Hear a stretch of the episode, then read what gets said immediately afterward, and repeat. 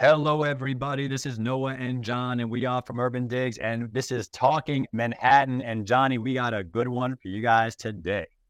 We do. We're joined by yet another one of these, you know, top one percent producers in the country, Seth Levin, the, the powerhouse from Keller Williams, here to join us. So uh, I'm expecting some fireworks today, Noah. Yeah, me too. Seth, thank you for joining us here, and I'm going to get right into it. I don't want to waste anybody's time. It is challenging out there. It is tricky out there. It is exhausting out there. But in your words, what do you see happening in the broad market today? I mean, this is the most schizophrenic market that I've seen in over 20 years in the business. Um, there's clear winners, there's clear losers. Um, interest rates are obviously the major force that's impacting behavior in the market. Um, you know, would be buyers are sidelined, cash buyers are, you know, sort of most of what we're seeing in the market. And, you know, high interest rates are not just keeping buyers sidelined, obviously, it's keeping inventory stuck. Um, and typically, when we see low inventory environments, we see a squeeze on that inventory, we'll see price appreciation. However, obviously, we're also seeing some lower demand. And um, there's a lot of economic uncertainty, conflicting data points that are sort of keeping people a little bit bewildered. And, um, you know, obviously, inflation is another thing that's impacting the market. And again, typically inflation would lead people to make a hedge against inflation by real estate. But again, there's so much conflicting information. Our typical finance, you know, buyers that are driving at least my portion of the market, a lot of them are on the sidelines, um, whether it's, you know, uncertainty in their own careers or uncertainty what's around the corner. So, I mean, it's just a lot of uncertainty. And I think that really has bled into our market. Yeah, that's a, that's an excellent point. And if I just want to follow that up because I mean, you you, you mentioned a lot of things there, and, and, one of the things that Noah and I are constantly talking about is that this market revolves around the bids. It's it's really all about the bids. It's all about the buyers. And right now, with liquidity sort of declining. I mean, it's ticked up a little bit in the last couple days, but it's still at a very low point. And we actually put out a piece just today or yesterday talking about this is actually one of the most challenging September's going back to like 2008. It's just it's a really tricky market. So with that in mind, you know, Seth, with your buyers out there, what are the buyers today? What what's on their minds? What is how are they thinking about this market if they're interacting today? Well, it's it's interesting. We actually saw a spike in buyer activity in July and August when there was some, you know, good tailwind. Um, inflation seemed to be getting in check. Um, so, I mean, that was one of the busiest summers I've ever seen, and I'm actually, you know, seeing the early September markets a little bit slower than I would typically expect. Um, but the people that are in the market, um, you know, I've been talking a lot about this recently. There's a lot of baby boomer money. There's a lot of older Gen X money. There's not a lot of, you know, people striving to get into the market. So what we're seeing is empty nesters returning to the city. We're seeing them, you know, target second homes. We're also seeing them help their young professionals uh, make their first purchases. So it's a sophisticated group of buyers. They know what they want. What they want is quality. They're looking for value, but above all, they're looking for quality more so than I've ever seen before. It's, you know, a truly a story of winners and losers when it comes to inventory in this market. And that's, you know, a delineation that I think is, you know, stronger and more impactful on our market than again I've ever seen before. Um, but you know, it's a different story in Brooklyn. Um, you know, we put something on the market, we expect it to go above ask. Um, we're, you know, coaching our buyers to look at value as opposed to asking price. So again, it's just the most segmented market that I've that I've ever seen, and um, it's a skills market. You know, for real estate agents, really have to dig deep into the data and have really you know deep conversations with our clients. Yeah, it, it, it's a bipolar or some type of um, psychological phenomenon going on in this market right now. You mentioned schizophrenic. Um, I'm sure we can uh, come up with a couple more terms. Um, tricky, tricky, and it seems like buyers are are rewarding very few and, and penalizing many more. Um, may I ask you, Seth, in your opinion, what inventory or sectors are actually doing okay, and and what inventory sectors are not? Yeah. So again, you know, I have these conversations with my team, with my clients. Um, you know, I speak at conferences and events around the country. And what I've been talking about more than ever is that we're in a, a quality climate. There's truly a shift to quality. Um, you know, New York City is a hodgepodge of inventory that's been built over the last, call it 150 years. And pre war buildings, newer construction is being rewarded. I think we're actually seeing some price appreciation in some of those, you know, better quality parts of the inventory. Um, and the sort of middling inventory, the tenements or the 1970s, 80s buildings with the eight foot ceilings, I, I just don't see them being rewarded. As Noah said, they're being punished. So, also location. If you're by an exit ramp for a tunnel or a bridge, that's a really tough piece of inventory to sell right now. But, you know, Park Avenue, the West Village, um, Park Slope and Williamsburg, which are, you know, really starved for inventory, they are doing really well. There's not just one market happening right now. There's a lot of micro markets that are occurring at the same time. And that's, you know, it's, that's confusing as well because we'll get a low offer on something that I know is going to get multiple bids, but that buyer is being advised potentially incorrectly, or they're, you know, looking at, you know, the, market as a monolithic, you know, thing that it's really not more than ever. It is about market segments within market segments. It used to be sort of a rising tide lifted all ships. So the one bedroom condo market in Chelsea could be looked at, you know, sort of price per square foot for that entire part of, you know, the inventory. However, it's a newer building versus a 1980s building versus a, you know, a building that's financially sound versus one that's not financially sound. So, you know, again, this is a market where we've got to dig deep. You guys give some incredible t- tools to do that. Very thankful for UrbanDigs every single day. Um, and, um, you know, agents just have to look beyond just the, the, the neighborhood, the property type, because, you know, the buyers are walking into one apartment and they have no interest. When everybody was working in office five days a week, people didn't want to commute. The inventory had had a lot of pressure on it. There's not a lot of pressure on the inventory right now. So.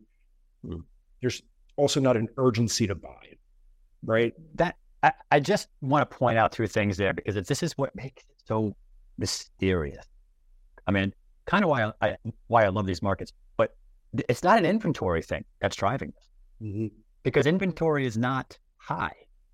I mean, you got your sellers that need to sell and want to sell, and you got some panic people there. You got a lot of growing concern and exhaustion there but it's not like they have this mass panic flow for the exit.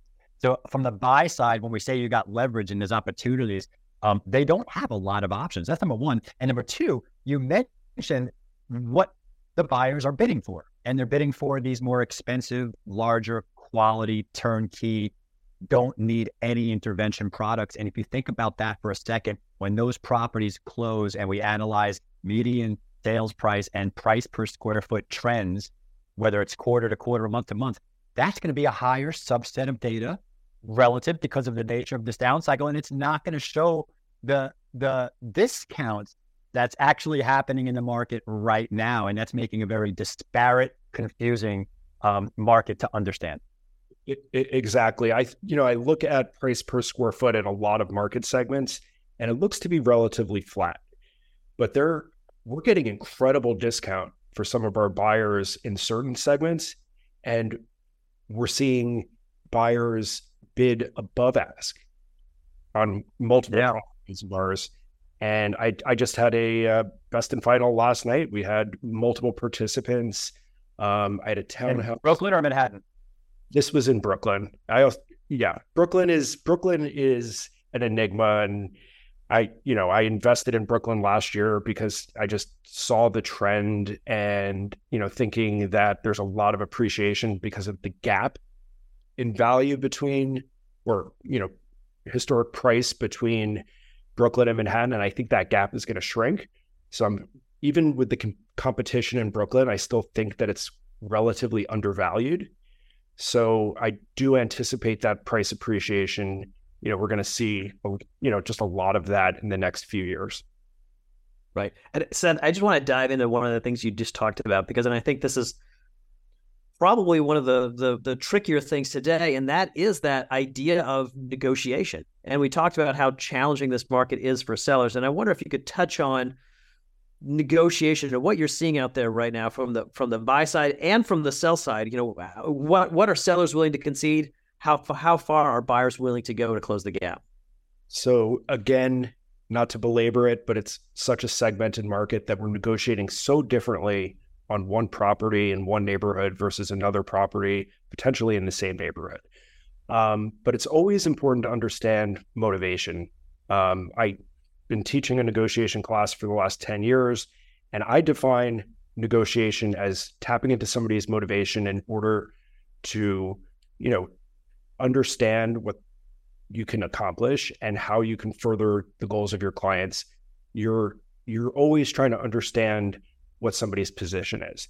And there's a lot of if there are sellers in the market right now a lot of them are death divorce you know they're squeezing out of an apartment. If they don't have a super prime piece of real estate you know we see a lot of leverage there. However if you know it's in a more competitive segment you know, then I'm having a conversation with a buyer, you know, asking price is just a piece of marketing. And we're really, regardless of if it's a good piece of inventory or a bad piece of inventory, we're kind of ignoring the asking price and looking at the value. And, you know, I was having this conversation the other day um, because I have been trying to shift my business more and more to Brooklyn, where I was maybe 80%, 20%. I'm, I'm trying to get to more of a 50 50 business between Brooklyn and Manhattan. And, you know, we've won several bidding situations in Brooklyn by talking about potentially trading some future equity. We go into a situation like that and we're establishing the value. Let's say the property is asking 125, we establish the value is 125. You know, you're going to be there for 20 years because we understand the motivation and goals of our clients where do we see the appreciation over the next 20 years and how much of that appreciation are you willing to trade to potentially get this property today? So even with a value of 125 i had a buyer recently go up to 138 willing to trade you know $55000 worth of future equity to get the property today. Um, when we're on the sell side in a situation like that you know we're just trying to create low pressure get more people involved. But when it's you know, a weaker piece of inventory, you know, we're really trying to understand does this person need to sell? We're trying to, you know, be investigators and understand the backstory a little bit so that, you know, we can push as much as we can push. But even in the worst of markets, which this is not, I've, you know, seen much worse markets. Obviously, I've seen much better markets. But, you know, there's also a cap to how much you can push. So the biggest piece of negotiation is setting the expectations and establishing value with your client before going into the potential negotiation. Awesome. Um, Seth, you mentioned a little while ago that you seeded in Brooklyn a year ago. Um, I love that idea. You seeded, you, you started, it took a little while. It took a little while to yield some fruit. You, you mentioned seed. That's what I'm thinking. So it wasn't a instant gratification thing which brings me to this question. Um, you're, you're navigating this this down market wonderfully um, in terms of your business, and I'm sure a lot of agents are going to want to hear some tips to success.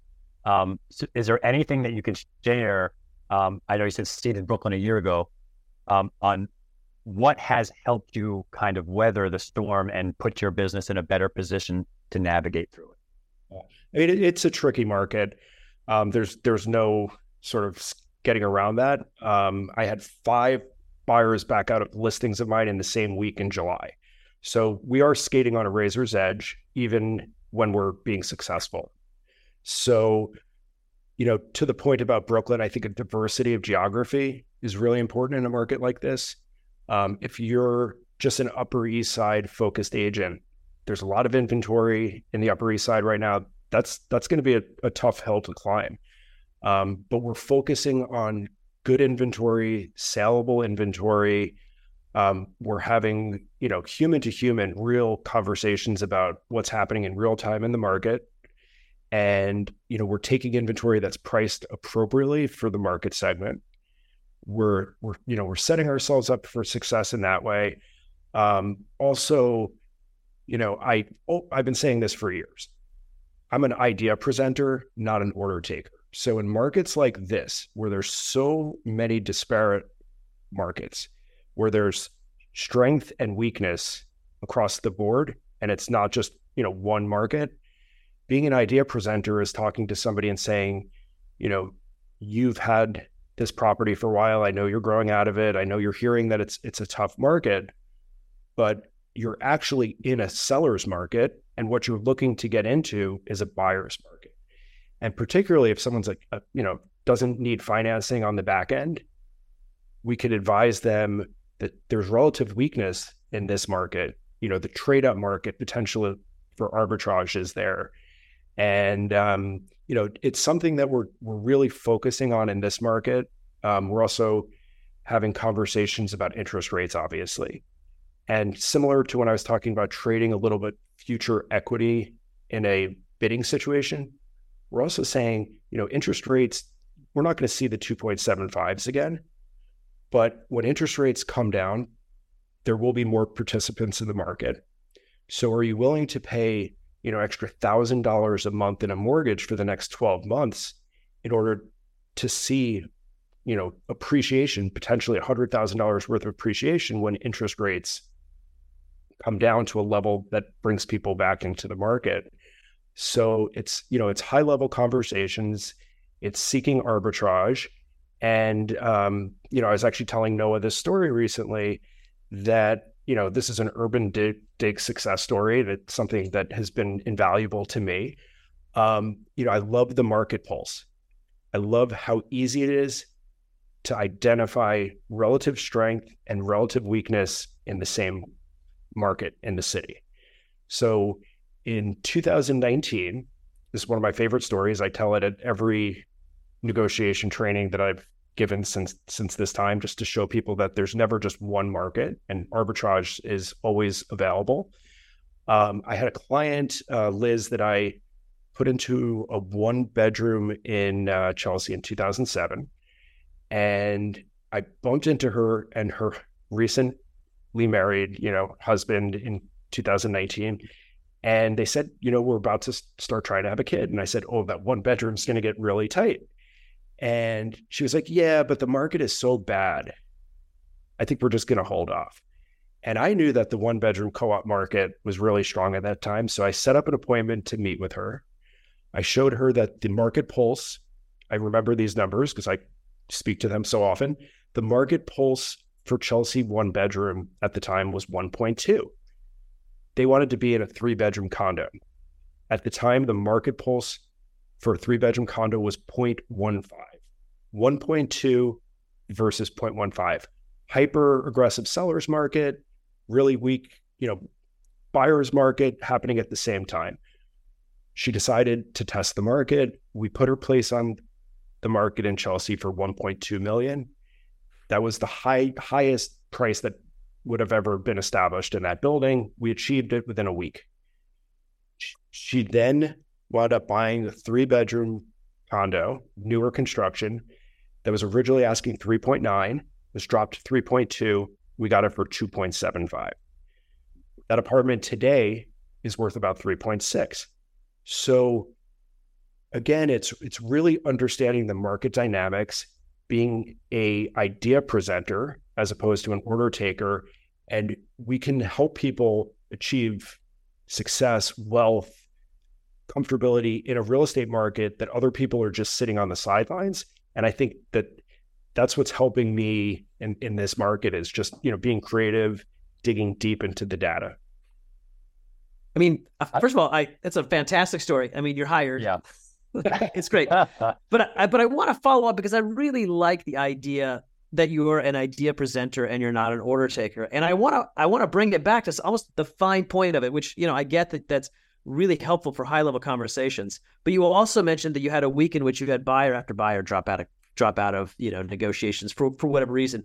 And I'm curious how the idea of being a, an idea presenter affects your mindset to kind of you know bridge that gap between all right right now is really difficult however i know that because i'm presenting these ideas i know that because i'm sort of you know an advisor that business will come back to me versus oh my god what am i going to do now everything fell apart exactly well I, th- I think two decades in this industry has helped me develop some pretty thick skin and we you know we're always looking forward we're we're not dwelling. Um, you know, this is a tough market. Deals are taking longer, which makes you know buyers that are already hesitant. You know, they're already skating on a razor's edge.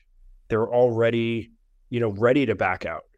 So another thing that I think is super important in this market is getting ahead of the negatives.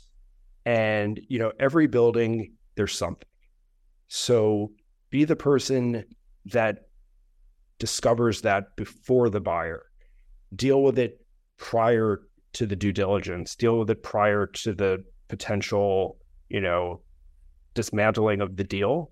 And, you know, if it's if it's an upcoming assessment, talk to the seller about paying the assessment. Um, you know, those five deals, they were actually all my listings. We have four of them either in contract or closed, and only one of them has not come back. Um, and and that one we you know again we got ahead of it. It needed some work, so we took it off the market. We did a little bit of work, and we're seeing traction now. So it's you know it's, it's getting ahead of the negatives, and you know it, this is a belly to belly business. The more conversations you have, the more business you're going to have. Um, we understand that in a market like this, you're going to have some loss losses, but the goal is to have more wins than losses. Yeah, um, I mean, it's September 27th when we're recording this. I don't know when we're going to put it out there. And I mean, as I stand here now looking at all the data and, and talking to a lot of people, um, I, I, can't think of a better time for buyers to pull the trigger right now. And if it and if it's interest rates that is holding them back, and that is the main concern, there's so many creative ways that we can come up with to make it. I mean, talk to five, ten lenders and see what the best products are um, between those guys. Talk to your seller and see if they can pay down points in some capacity, like develop developers are doing and talk to your attorney to see how those deals can get structured. Um, it, it, it's not worth it to lose a deal over something that could be fixed in today's market. And, you know, you may get a lower rate in the future, but you may not get the combination of fear, leverage, exhaustion um, that's going on right now. And, and that's, it's not showing up in a lot of the data set. You got to look. You got to look, and and and you confirmed it. It's it's a tale of two markets. Nobody said it was easy. If it was easy, everyone would do it, right? That's that's how Jimmy Dugan would have liked that line. But um, I thought this was fantastic. Um, John, do you have any other questions for Seth? Otherwise, we're going to wrap. I, I want to. I just I got one more question, which is Seth. I mean, you do have a nice long track record in the industry, and I'm curious. You know, looking back, what would you have liked to know on day one of your career that you know now? Ooh. Um, you know, I, I mean, it, it, there's so many. Um, I would have loved to have seen more transactions quickly. Um, but you know, my biggest takeaway from being in this industry for so long, especially for newer agents, is not to work by price point, work by relationships. Business begets business. And I have an anecdote of a $400,000 buyer who led to $50 million worth of referral business in a six year period. So don't close doors before they're open have human to human conversations with people understand their motivation understand their goals speak to their concerns don't dismiss them and um, you know again just understand the market but as you guys always talk to you have to understand the finance and economic trends and storylines that are impacting our market so that we can understand where we're going um, so you know, I don't know if I necessarily answered exactly what I would have. That was awesome. That was awesome. that, that, that, that was absolutely awesome. And and never never underestimate what one little client could roll into. You never know who somebody knows. And sometimes I I have a theory that sometimes they like to test. Like, All right, we'll buy something small with this guy, see if he's the right guy. If you know, and then we'll go pull out the big dogs and and send in all the referrals or buy some bigger places. I've seen it before. I've seen it before. And and and another quick anecdote before we end this.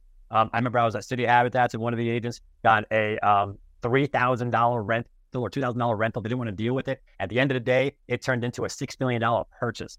Mm-hmm. A six million dollar purchase, and it was like a headache client. And they're like, you know what? Let's just buy this huge place. And they had no idea at first that this family was in that position, and it turned out that was the case. So you never know.